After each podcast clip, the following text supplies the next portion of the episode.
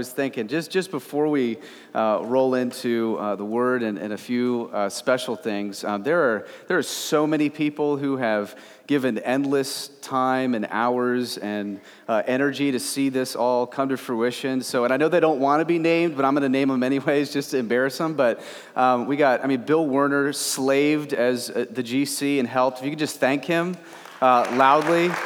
We had...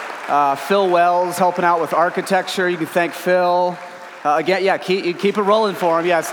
And then, all the elders who just served, and then, hundreds of people who gave time and energy and volunteers. So praise God for helping. Amazing. Awesome. Man. I get to talk a lot in a minute. So before I get to do that, in God's providence, he always seems to kind of land these things at specific times. And so we had scheduled Pastor Wilson to come on the 22nd of May before we knew that this was going to be the day that we would be in this building. So by God's grace, we have him here. And he's a man who loves Jesus. He's doing a profound work in Haiti where he is not only pastoring, but training pastors and church planters to plant more churches in Haiti. And so we've been able to serve them and support them financially. And so Pastor Wilson's going to come up right now and just kind of share with us a little bit about what God is doing through his ministry, what God has done through church planting there in Haiti. So Pastor Wilson, if you don't mind coming up, give Pastor Wilson a nice warm Church of Bergen welcome. And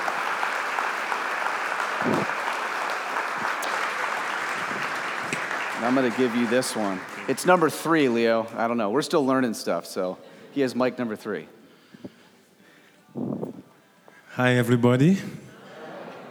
I want to thank you so much for giving me this great opportunity to come here and share with you the love of God, what God is doing in Haiti, and through the ministry that the Lord chose me. I gave my life to the Lord when I was at the age of 12. And I was kicked out from the house because I accepted Jesus Christ as my personal Savior because I was brought up from a voodoo family. My parents on both sides were voodoo priests, and my grandfather on both sides were voodoo priests, and my two of my uncles were voodoo priests as well. So they want me to become a third-generation voodoo priest. Until the day I heard a voice call me, and I went and ran and talked to my mother and find out who was that person who called me. And she said, no, I don't call you. So after 3 times, I come to understand that it was the Lord. So there was a missionary in Haiti that was from Wisconsin. She was there for 35 years. And I went to her while she was having a Bible study for pastors, which I was not supposed to be there. It was just for pastors. But for some reason, the Lord wants me to be there. So I went, and after the seminar, the Bible study, she made a call, an altar call, and asked if somebody would like to give their life to Jesus. So I went and lay down and kneel down, and she prayed with me, and I gave my life to Jesus. But after that, when I go back home, they kick me out from the house. But it was for my own good. It was for my own good because from that situation, I move on and started ministry. And in 1986, I started a ministry in Passion Valley Church. Right now, we have over 1,200 people attending every Sunday morning. After the earthquake, we lost one part of the church, which we are right now in the process of raising money to put another addition so we can have, because every Sunday we keep having a lot of people coming. It's a big problem, but it's a good problem when you can see people keep giving their life to the Lord. We have 2 services on Sunday morning. The first service is packed. We really don't have place for them, so I am in a very, very big problem right now because we are in a situation that we need to add more so we can have more people come to the church. And because Haiti is a country that we have a lot of witchcraft, a lot of violence. When somebody decides to come to church, it's a good place to be. So we want you to pray for us. So the Lord will open the door for us soon so we can have more people. I'm talking about the city, but I'm not only in the city. Throughout the years, I started 6 churches throughout the country of Haiti. It's not like super highways you have here. It's not easy to go. It's very difficult to go through those places. And one church I have in Jeremy, it's way behind. In Jeremy, when I'm talking about Jeremy, it's way very far south, about 3.5 hours to get there. And once you get there, I have to get in a horse. And a horse back for another couple hours to go to visit those church and preach to the people. So most of those pastors there, they are pastors that don't have good education. But what the Lord has been impressed with me is to have them come, and sometimes I go myself. I took a team with me from our church and go and preach to them and have seminars and do Bible training with them and equip them for the community where they are living. So right now, I want to thank the church so much for supporting me. We had 3 seminars, 3 Bible training for pastors with the money that the church sent to me. We had the church come from Jeremy, they come from Latik, they come from Mount Marozo, and I have pastors and deacons. We pray with them and we taught them, we feed them, and we pay the transportation to go back home. So we want you to continue praying for us because the Lord has really put the ministry very heavy in my heart. It is not something I'm trying to do, but it's something that I'm doing with love, with a lot of joy. Thank God, so I'm been able to do it. And I want to thank you because I'm not the only one doing it. You are helping me. You are standing with me, not only with your finances, but you are standing with me with your prayers, which I need so much. In a country like Haiti, we need prayers. If some of you have been in Haiti or if you decided to come to Haiti, it is not easy, the life that we are living in the country. So with your prayer, we stand every day, and anything can happen at any time, but we believe that God is in control. That is because He's been in control in my life and the different ministry we have in Haiti. I have the church in Laotig. We have 180 kids attending every day at school, and we have a feeding program for them. And we keep training not only pastors, but we're training teachers also, because we believe the kids in Haiti, they are the hope for the future. They are the hope for tomorrow. They are the hope for many, many other years if Jesus tarry. And if Jesus is not coming soon, we believe they are the church for tomorrow. So thank you so much. And my wife and our church send the greetings. And I hope to see you someday in Haiti. And thank you so much. And God bless you. And may God continue to bless your ministry. And I want you to know that I'm not here by coincidence. I planted a church, but the Lord wants to confirm to me. I'm going to a church in Texas to visit as well. As you're moving from a place, another place to here, I'm going to another church also that moving from another place to their own building. So I said, well, the Lord, maybe you're trying to tell me something. I don't know. But one thing I know, because I'm a church planter, I think God is trying to confirm things with me. May God bless you and have a good day. Amen. Thank you, brother. Thanks, brother. It's awesome about that. Amen. Amen.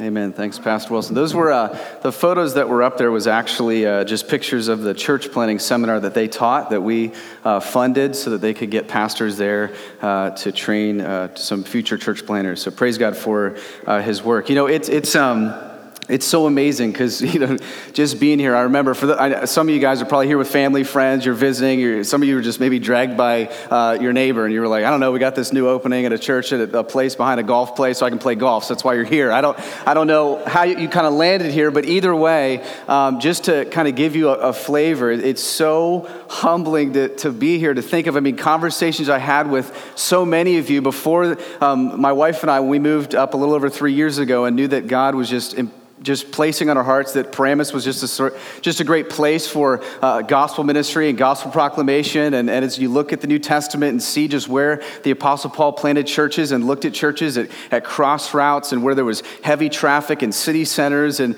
I remember speaking to some of you guys, and I remember we just met randomly. God just providentially just kind of collided our paths, and he had put on your heart. I remember speaking to Bob, and he was in the Dominican Republic praying for a church to be here, a new church. And I'm in Virginia praying, and we didn't even know that God was using both of those prayers to produce this, but it's so humbling to see God unfold his plan, because God has a story that he's writing. We just join it, right? I mean, this world is not our story. It's not what we're writing. God's already written the whole thing, and he lets us participate in that very thing. So we're all witnesses of a miracle. I mean, anytime a church is birthed or God regenerates hearts, that's a divine miracle. So just the fact that this exists, just you guys, most of you know all the stories, from parking agreements to the landlord to him working in ways that just seemed impossible. It's not hard for him, right? When he says, I will establish my church, he does it.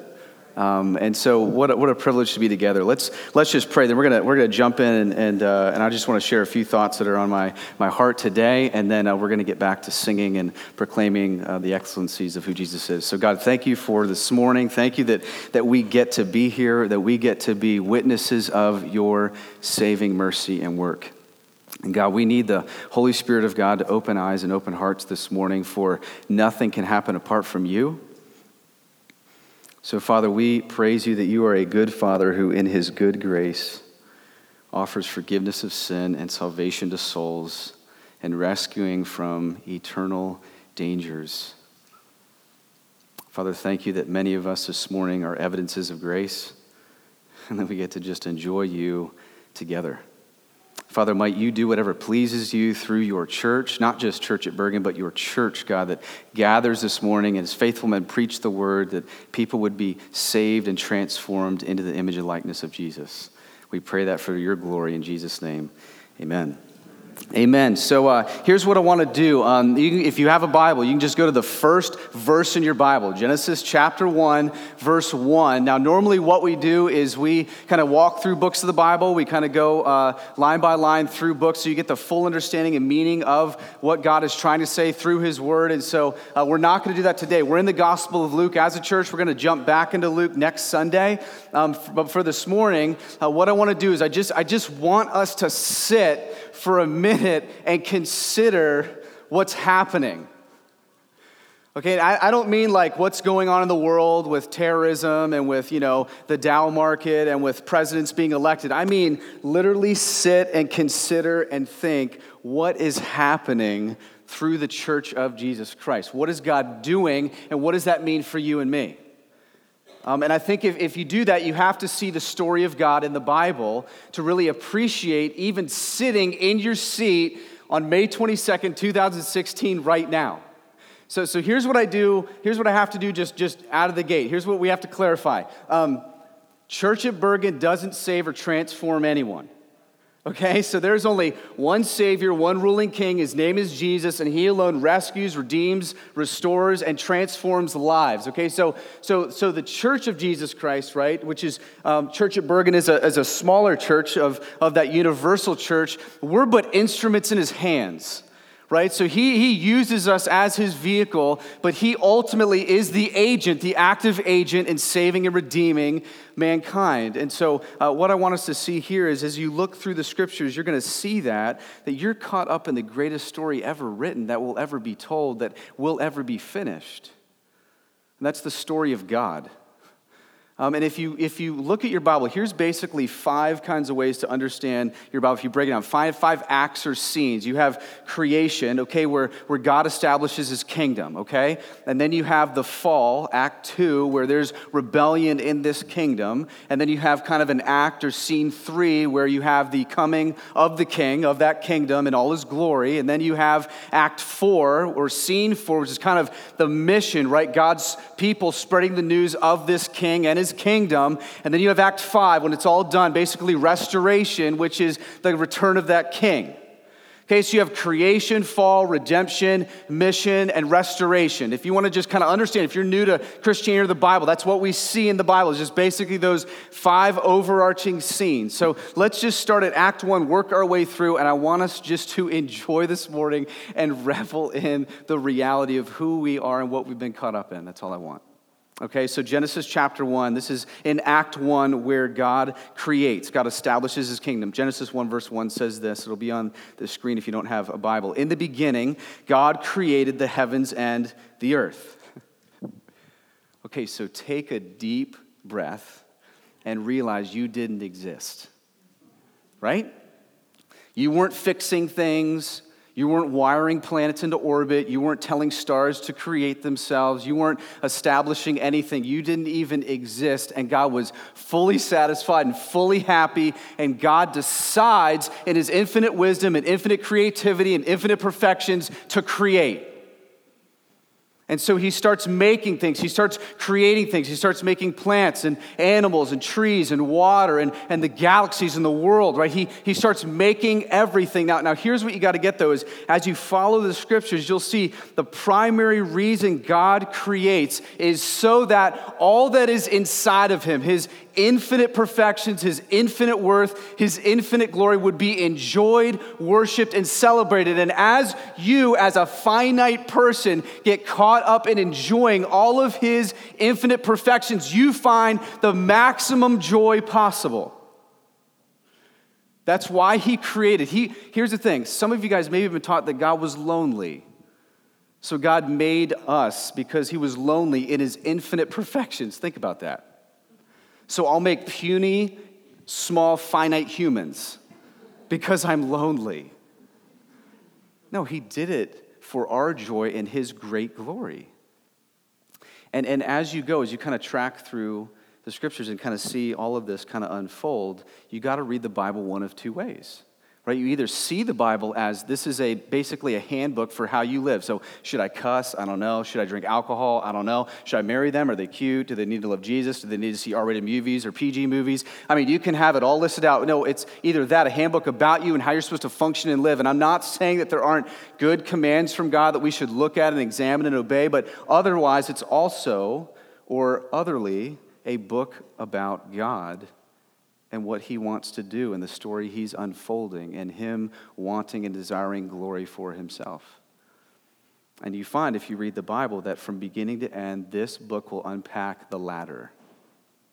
That really it has little to do with you and everything to do with the story that God is writing. And if you come from that vantage point, if you can sit there, you'll see this is what drives the universe. Not that you be saved or lost or be happy or poor or wealthy. What drives the universe, what drives this book that God wrote, is that he would be magnified in his infinite being. Like, that's what you're going to see. So here's what happens as we keep going. As he creates things and animals and plants, he starts saying it's very good. And then he gets done on the sixth day and he says it's very, very good. Why does he say that? Because he's flexing his glory. Because Psalm 19 will say that these heavens declare the glory of God, that his handiwork shows his manifold wisdom. Amazing. And then he creates you and me. And when he creates you and me, it's different from the plants, different from the animals, different from the water, different from the trees. Look at verse 26. It says, "Then God said, let us make mankind in our image, in our likeness, so that they may rule over the fish in the sea and the birds of the sky, over the livestock and over the wild animals, and over all the creatures that move along the ground." So God created mankind in his own image. In the image of God, he created them, male and female, he created them. So here we see the Trinitarian God involved in making human life that is infinitely valuable because the God who made them in his image is infinitely valuable. So listen, this is not happenstance. This is not people just showing up from something. This is not the unintelligent making intelligent or the impersonal making personal. This is the absolutely personal, active, triune God that made all things making valuable life. Made in whose image? God's. So life is sacred. Life is by God's design. And we're made in the image and likeness of God. So every single human being has dignity, value, and worth. Unlike our performance-based culture that says your worth is based on how attractive you are, how much money you make, or where you live, or your socioeconomic status. Everyone is infinitely valuable because you're made. That's what the scriptures teach. Because of whose image you're made in the likeness of. But this is going to lead us. Everything's great at this point. You got Adam and Eve. They're in the garden. There's R&B rolling. They're eating fruit. They're naked, unashamed. Great, great world. Then Act 2 comes in. The fall, rebellion in the kingdom. You hit Genesis 3. God is with man in all his glory. There's perfect fellowship. He only gives one restriction. Hey, have at it. Eat anything you want, just not from that one tree, or you'll die. Okay, this is a great gift from God. Hey, do anything you want, just don't kill yourself. Right? I mean, so many people think God is a cosmic killjoy that he wants to rob from you. If you look from the beginning of time, he's the most generous God. He says, look, I've given you this whole garden. I've given you my glory, my perfect fellowship, unbridled perfection with me. You can have whatever you want. Just don't do this. It's like a good parent, right? Lots of freedom, little restrictions. Maybe some of you guys are like, oh, I put tons of restrictions, little freedom. Okay, well, maybe that's why your kid's crazy. Okay, so here, let me help you out. So you need to have lots of freedom, little restrictions, so that you can grow in that. So God does that just like any good dad, good father. He gives all of this freedom for mankind, just gives them one small little caution. Hey, don't kill yourself. Genesis 3, look at what happens, verse 1. Genesis 3, Chapter 1, verse 8. Now the serpent was more crafty than any other beast in the field. This is Satan. This is Lucifer. He said to the woman, did God actually say, you shall not eat of any tree in the garden? And the woman said to the serpent, we may eat of the fruit of the trees in the garden, but God said, you shall not eat of the fruit of the tree that is in the midst of the garden, neither shall you touch it, lest you die. It's the tree of knowledge of good and evil. But the serpent said to the woman, you will not surely die, for God knows that when you eat of it, your eyes will be opened, and you will be like God, knowing good and evil. So when the woman saw that the tree was good for food, and that it was a delight to the eyes, and that the tree was to be desired to make one wise, she took of its fruit and ate, and she also gave some to her husband, Adam, who was with her, and he ate. Then the eyes of both were opened, and they knew that they were naked.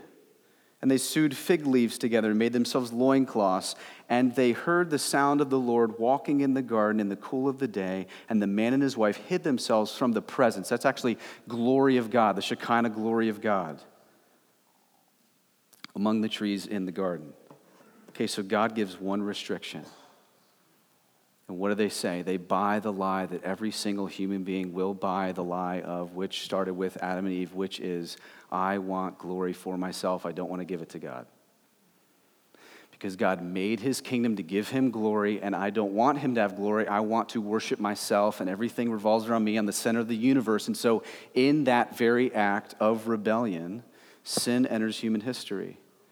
And they buy the lie from Satan that says God is not good. God is a cosmic killjoy. He's trying to take, not to give life, not to lead into green pastures. God's out to steal from me. And they eat the fruit. Now, some people say, guys, look, this is where you have to get your understanding of this book. Some people say, man, I just don't know that God knew that they were going to eat that fruit. I mean, I think he was just, listen, God knows what's going to happen. He wrote it. Like, God's not up in heaven going, are you kidding me? I can't believe he ate that. Like, that's not what he's saying. He has the plan already from eternity past. He knew there was going to need to be a deliverer, a redeemer, a restorer. And that's what's so beautiful about the story of God. In this fundamental sin of man, we have this. All that you are, all that was given to you, all that you possess, all the good gifts God gives are for God and for the glory of God. So when you take all of his gifts and you abuse them and you use them like you bought them and you own them and you use them only for you, that's called idolatry. That's called self-worship. And you run in the cul-de-sac of self-worship where your entire life is frustration, not fullness of joy, not fullness of satisfaction. You got temporary peace, temporary joy, but you keep hitting the wall over and over and over, trying to break free in some way, but you can't, because the only things you know is to use the gift itself and not enjoy the maker of the gift. And that's the fundamental sin of the universe. That's the cosmic treason that we have all committed, that humanity has committed, that is all entering the scene here. And so what's amazing is right now humanity falls, and there's sin, death, fracture, and chaos that ensues, and they realize their sin, and they look for a covering. And they find fig leaves, and the rest of human history is about you trying to cover up your shame other ways other than Jesus. So you got fig leaves, so you've got your resume, you've got your career, you've got where you live, you've got everything bolted up, so no one really gets to know the real you. You don't want to have to confess sin, you don't want to have to let people in on who you really are. All those secret, cyclical things happening, you just keep secret inside the box that is you, and that's your fig leaf. And we respond just like Adam and Eve, we hide. And here's what's amazing. In the middle of this, God decides to preach the first gospel ever spoken. And here's what he says in verse 15 of chapter 3. I will put enmity between you and the woman, and between your offspring and her offspring. He shall bruise your head, and you shall bruise his heel. God's just explaining someone is going to come and restore the brokenness from the fall of humanity. Because now fellowship with God is fractured. The perfect glory of God is, as we're supposed to enjoy him, is fractured because Adam and Eve want worship of themselves and not to worship God. And so here you have him saying, hey, there's a line that's going to come, Eve, through your line, through your seed, and it's going to be this one who's going to deliver, going to restore what you guys screwed up. He's going to cover your shame, cover your nakedness. He's going to bring you back into a restored union with me where you enjoy my glory to its maximum height. Amazing. So this promise of redemption for man and woman enters as soon as death, division, chaos, and darkness ensue, and God speaks into the middle of all that. And the rest of this book is God bringing back humanity for one purpose, to bring him glory. But here's what you'll see. Constantly throughout salvation history, the people rebel and don't want to be with him and don't want to give him glory. God will constantly say, come back to me. I'm a good God, and your greatest satisfaction is in bringing me great glory and being with me in my glory. And they keep rebelling. They keep sinning. They keep wanting. You see this over and over and over. And so Genesis 6, God uses a guy named Noah, some of you guys are familiar with. If you grew up in church, right? And he says, hey, Noah, go tell the people, turn back to God, repent to God. He's a good God who loves his created people and offers restoration, and people don't want it. So God says, fine, I'm going to start over. So he brings the flood, wipes out humanity, minus Noah and his family, and God reestablishes the people. They start growing. Later in Genesis 12, you've got a guy named Abram. He's a 100-something-year-old man, and God comes to him and says, hey, okay, look, I know you're 100-something years old. I know your wife's barren and can't have children. I'm going to do a miracle through your wife, Sarah. I'm going to give you a child, and through your child is going to be that line. Remember Genesis 3, that deliverer I promised that was going to come and restore all of this, make all things new, who's going to permanently cover your nakedness and shame in your sin of self-worship. That's going to come through your line. That's going to come through your children's children. And also a great nation is going to come from you where everyone's going to see you and say, man, that God is awesome. Look at his glory. Look at the weight of his infinite perfections. And so if you track through Old Testament history, you've got all these things happening, and Abraham and Sarah have a child named Isaac, right? Isaac and Rebekah have a child. I think Jacob and Esau. Jacob has 12 sons, right? One of those 12 sons is Joseph. Joseph's sold into slavery. He becomes a leader next to Pharaoh. Eventually he passes, and Pharaoh starts oppressing God's people, the Israelites. And then what does God do? He comes to a guy named Moses and for the first time reveals his glory since the garden. And he says, hey, Moses, you're going to be my deliverer. You're going to go free my people from slavery, right? So he sends Moses in. Moses goes in and says, hey, let my people go. Plagues come. They eventually leave, cut the Red Sea in half. They get towards the land of promise. They're heading towards the land of promise. And you get to Moses in Exodus 33, where God tells him, I'm going to call my people back to myself to show them my glory. And I'm going to show Moses you my glory so you can show others. He says, hey, you're going to hide in this cleft of a rock, and I'm going to pass by you, and I'm just going to let you see my back, because if you see my face, you'd be incinerated, because my glory is so beautiful. It's so weighty. Look at what he does next in Exodus 34, verse 5. The Lord descended in the cloud and stood with him there. He's in the cleft of the rock. And proclaim the name of the Lord. Then the Lord passed before him and said, the Lord, a God merciful and gracious, slow to anger, abounding in steadfast love and faithfulness, keeping steadfast love for thousands. By the way, this is the first time God has ever announced or described his name. Look at how he's describing himself. Visiting the iniquity of fathers on the children, and the children's children will by no means clear the guilty, to the third and fourth generation. And Moses quickly bowed his head towards the earth and worshiped. And he said, if now I have found favor in your sight, O Lord, please let the Lord go in the midst of us, for it is a stiff-necked people, and pardon our iniquity and our sin, and take us for your inheritance. God's revealing a morsel, a grain of sand of his infinite perfections. And what does Moses do? He worships God, not himself. He sees that that's what he should be caught up in and wrapped up in, and that's where all of his joy and affections and thoughts should be laid. And Moses worships. I say this all the time. God is not a weak God. Like, he doesn't make you get saved. Like, he just has to reveal himself. Like, when you see the glory of God seen in the person and work of Jesus, that's how you get saved. Like he doesn't have to make you. When you really see him and all that he is and all that he's been revealed through Scripture and all of his good commands leading to joy and peace, that he is your righteousness for you, that he takes the full wrath of God towards you in your sin, that he incurs all of your debt, pays it in full, that you have a champion at the end of eternity who stands for you and wins you righteousness, man, you worship him. You say, that's for me. I realize that this cul-de-sac of self-worship is permanently broken and I can't escape it outside of the person and work of Jesus. And so if you keep reading, Moses eventually comes down with the Ten Commandments. His face is glowing. People see it. They're in wonder. And he keeps, in his grace, calling the people back to be a people marked not by self-worship, but glorifying God. It doesn't last long. You guys know the story. Before we know it, they're forging other gods, making other idols. So then God decides to fill a spot with his glory, right? He says, hey, can you guys make a tabernacle? Be this kind of, my glory of God is going to dwell there in this tabernacle. And if you know the continued story, people keep complaining, hey, man, we're hungry. And God's like, I just gave you food from heaven that you ate. I'm thirsty. I just had you touch a rock and water came out. I mean, what else do you want me to do? Like, he just demonstrates over and over again that he's a good God, that he cares for his people. So in the book of Numbers, they all kind of die out in the wilderness for 40 years, and then eventually Joshua's the guy who leads them in, right? He's the one who is faithful, part of the remnant that leads them in. He sets up judges. The people go, God, I don't like your judges. We want our own king. God says, okay, fine. Here's Saul. They hate Saul. Then you have David. Then you have Solomon. Then he says to Solomon, hey, I want you to build a temple now. My glory's going to dwell in the temple.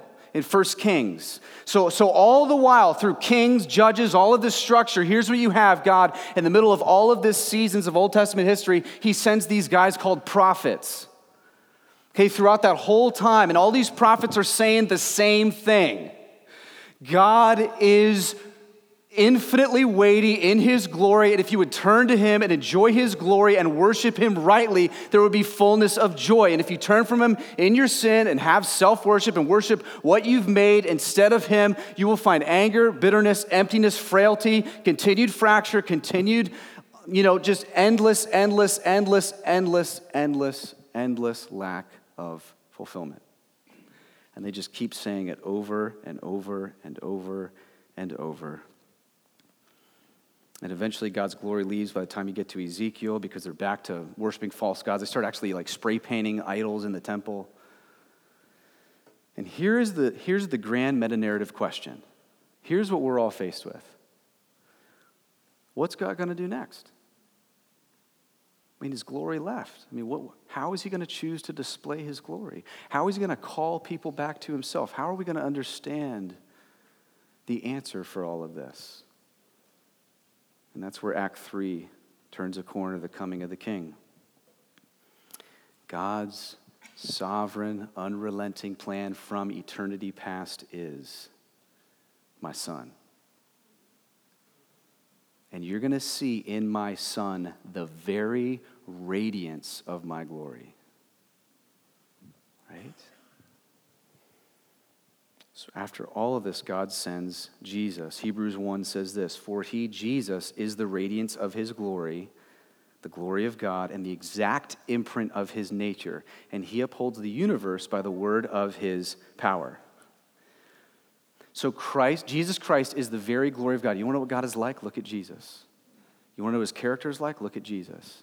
You want to know his heart, his compassion, his judgment, look at Jesus. So after all of this, God sends the incarnate Son of God in human flesh. Amazing, right? If you've been in church background, you know the story. We've been going through the Gospel of Luke, how he comes through the Virgin Mary and he lives a sinless life, and he is teaching and preaching and proclaiming and healing and teaching about this kingdom of God that will come, that he is actually this deliverer that was promised back in Genesis 3, and most people don't believe him, don't want him. They're still stuck in the love of either religion or their other wants, right? So we know that religion's something you do for God, but Christianity is about something God does for you. And so all these religious people love what they do. They love how much they attend church and pray and read the Torah, and Jesus is going, hold on a second, righteousness isn't found there, it's found in me.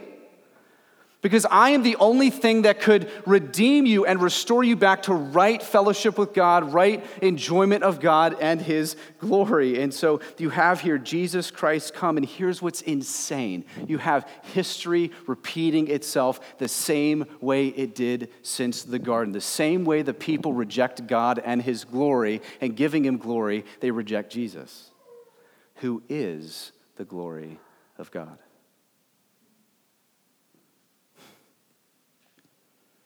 It's amazing. I think, John chapter 9? Jesus heals the man born blind. And what happens? All the religious leaders get him and go, hold on, what really happened to you? He goes, man, I don't know. All I know is my whole life I couldn't see, and now I see.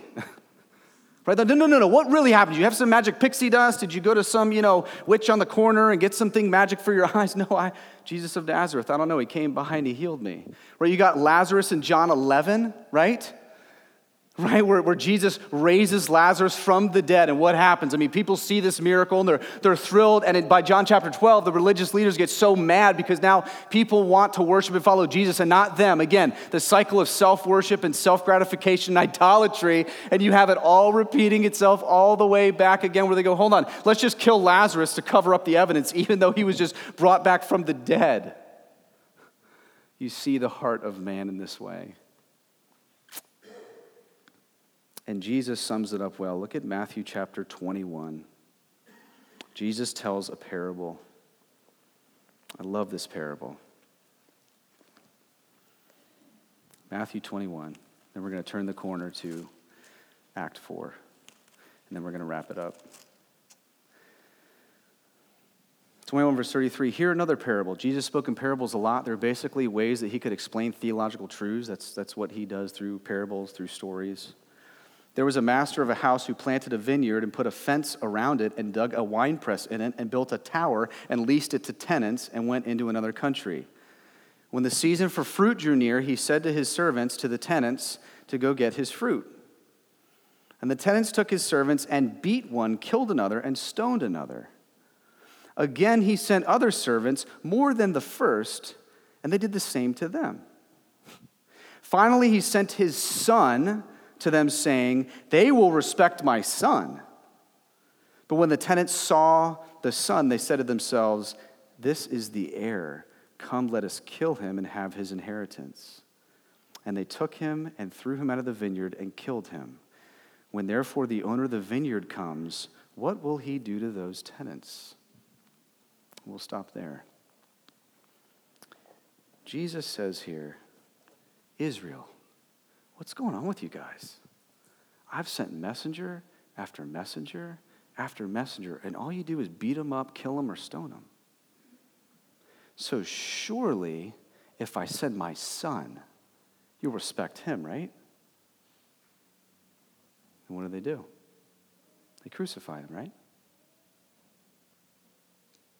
And then he says, what do you think the master of that son is going to do when he comes back? It's a warning, right?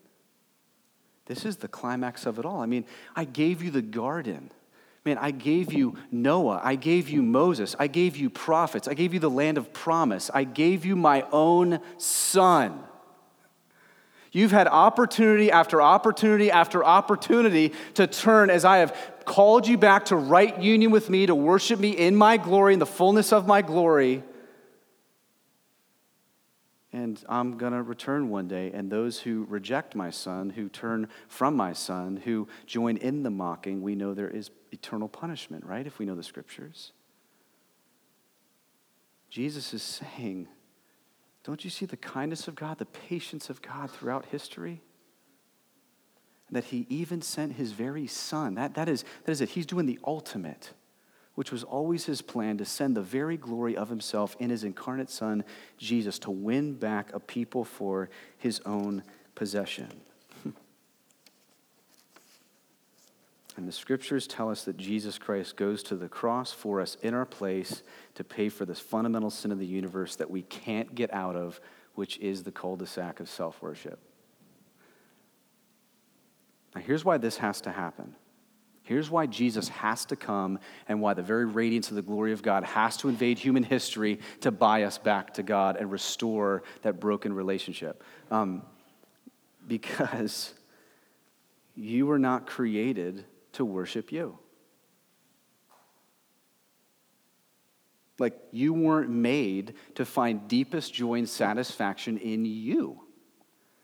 So what happens is, when you operate in your world and everything you do, everything you push for, everything you chase, everything you exhaust yourself for is to find the deepest level of joy and contentment and satisfaction in you, what you can build in your kingdom. That's why you constantly find yourself hitting a wall or hitting a ceiling, it not being enough, and why it just attacks your temper, attacks your rage, attacks your addictions. You chase some other compulsion. You just keep putting Band-Aid on after Band-Aid until you see the sovereign God of the universe incarnate his son and see him taking all of that for you, which causes in your heart worship to Jesus, who is the very glory of God, and that becomes your satisfying portion. No matter what happens in life, you're okay. Death, you're not afraid of. Other things, suffering, because he's with you. He's a perfect high priest. He has endless grace. You're not welcomed into the kingdom because of how you perform, how many prayers you pray, or your merit, or your duty. It's solely based upon the person and work of Jesus. And the true regenerated person who sees that wells up in worship and is causing in his heart worship to God, and he's finally found. That's what it means to be lost and then found. You actually find the glory of God again. You actually find what your soul's been aching for after years of searching. And he illuminates the hearts and minds and saves. Amazing. And this leads us into Act 4, spreading the news of the kingdom, because here's the question. Jesus dies, bears the weight of sin, kills it, rises, ascends, gifts his Holy Spirit. So Jesus ascends. So how does God want to display his glory? What does he want to do? What does he want to use? There's no temple anymore. There's no tabernacle. He wants to use his church. Did you hear what I just said? He wants to use you and me. Just sit in that for the next 3 years. right? He could have done anything. He could have chosen to do anything. Paul says it like this in 2 Corinthians 6, "For we are the temple of the living God." When he saves you and rescues you, he gifts you his Holy Spirit. And you are now a testifying voice and picture of the glory of God. Colossians 1 says, "To them God chose to make known how great among the Gentiles are the riches of his glory, of this mystery, which is Christ in you, the hope of glory." See, God's saying, you've seen all these things externally that have been displaying my glory and calling people back. Now, in some unbelievable divine way, the glory of God is going to be manifest internally in the church. And the people of God that are now, by the way that they live, by the way that they function, by the way that they gather, by the way that they love Jesus, there is some way the Holy Spirit of God is testifying to the glory of God through his people, through the church. Oh, goodness. So this is why we're on mission. You're spreading the news of this good king and his glory because you can, because that's what he's done in regeneration. And in the story he's writing, and he will continue to write, he's asked you to participate in the role of redemption. You are not saving anyone. You are literally being used by God as he saves and redeems people in the grand story of redemption. That is always his story, not ours. And we are floored that he would even let us for 24 hours participate in this story. And you worship. And you thank God. We are the vehicle he's chosen to display. The God who created, the God who sent the flood, the God who sent prophets, the God who sent his own son, who healed men born blind and raised the dead to life and healed diseases. And that God is saying, you are going to display my glory. And that leads us to Act 5. We're going to land the plane. And I want to wrap all this up for us so we understand. You get to Revelation, and there's lots in Revelation, but it ends with this, the last chapter of the Bible. God says this in Revelation 22, verse 7.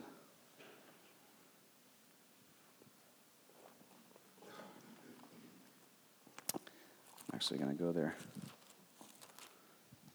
It says this.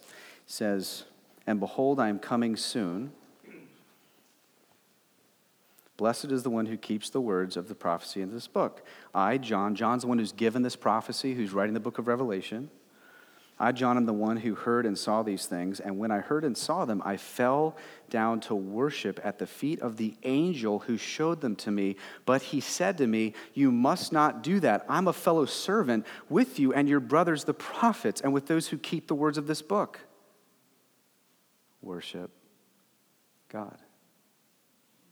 Have you ever noticed that in Revelation 22? Do you ever read a passage, you're like, hold on a second. You keep going back. This is amazing. God is saying, I've had this plan to restore a people for my own possession from eternity past and bring them back to enjoying my glory and celebrating my glory. And here is John with an angelic being. And he's worshiping this being because he's communicating this revelation. And God's going, hold on a second. Jesus is going, hold on a second. You don't worship them, you worship God. Like it all rolls back to the original plan and purpose of God, worshiping him, being found in him and his great glory. I mean, it's amazing that you see here, it's been a story about me and no one else. It's always been about me and my glory and what I'm doing in the world, and you're just participating in it, and it's an unbelievable joy and gift to participate in it. I mean, amazing. That's why, man, we don't want anybody worshiping Church at Bergen. Right? I mean, Church at Bergen, every local church is but a deflection to the one who is the glory of God. As people see in the church the glory of God made manifest, it's not to worship people or make much of man, it's to make much of him. And so it rolls off of us onto him, and people worship God just like back in the Old Testament as he chose Israel and says, as they see you, we want them to worship me. As people see the church, we want them to worship him. where people can be restored in their soul and be found and have everlasting water and eat of bread that satisfies endlessly. Jesus is the bread of life. He is the thirst, the water that you come for thirst that never quenches your soul, or never doesn't quench your, satisfy your soul. It's endless. It's an amazing, amazing thought here. And so Jesus alone does this. Now, some of you, why am I saying all this today? Some of you thought, some of us thought, we were just doing church. That's why. Do you understand that, like, church is not like spiritual shopping for the week? Like, it's not like I do my private devotions, then I come with a bunch of people and do them together. Like, or I just learn a few nuggets about this, and I put it in my shopping cart, and I roll it out, and I use it for the week, and then I come back. That's not what the gathered people of God is. That's not what's happening here. That's not all that's going on.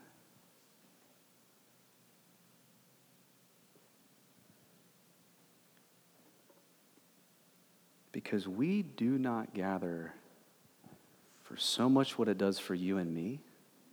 We gather for what it does for God. And when you start to understand that, you begin to turn the corner on mind-bending glories,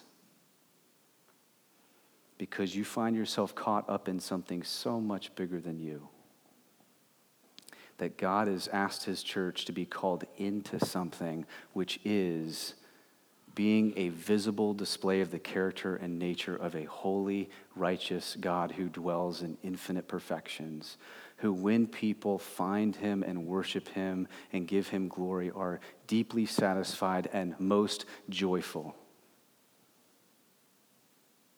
That's what's going on right now.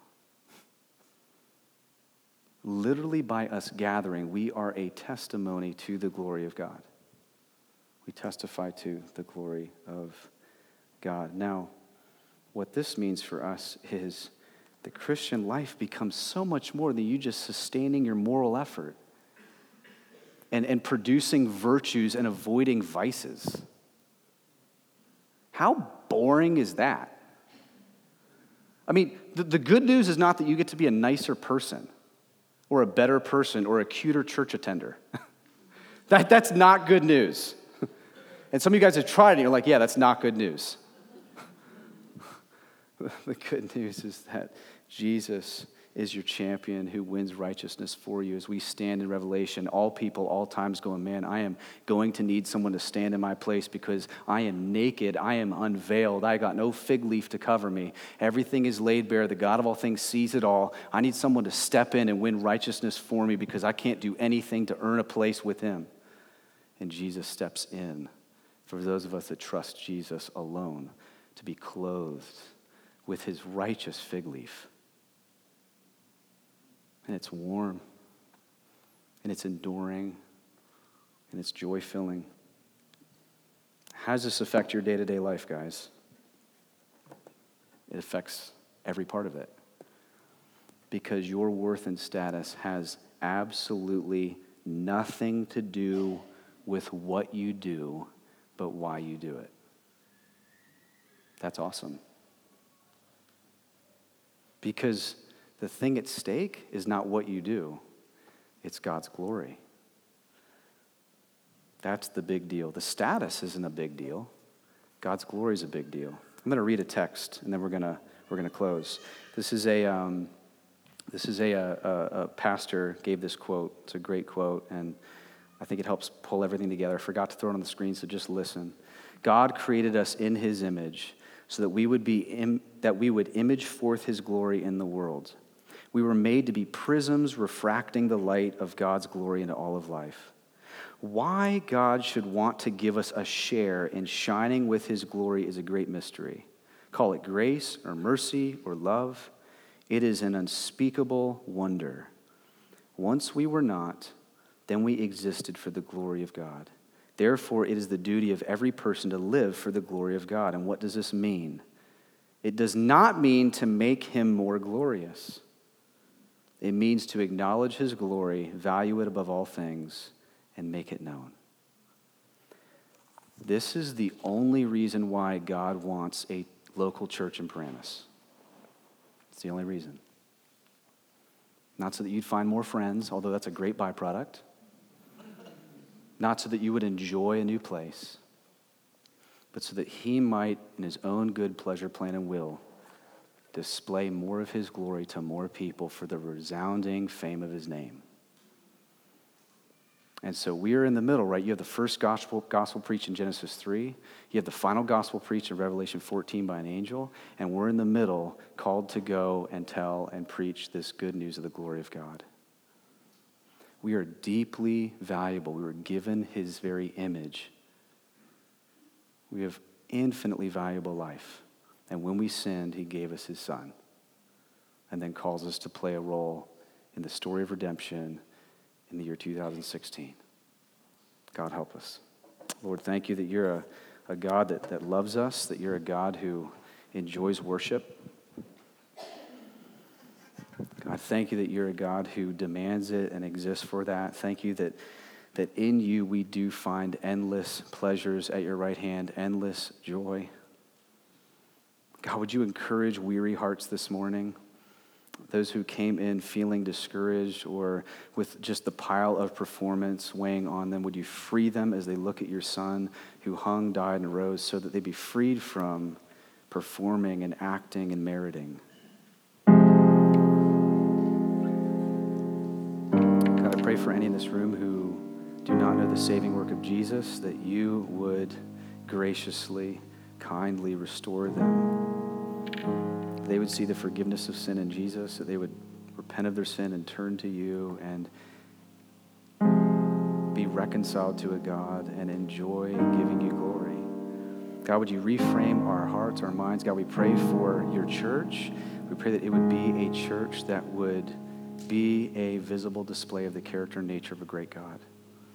We pray that for Church at Bergen. We pray that for local churches all over this state and this nation. And God, we pray that you be glorified as we sing right now and declare to you these great glories. In Jesus' name.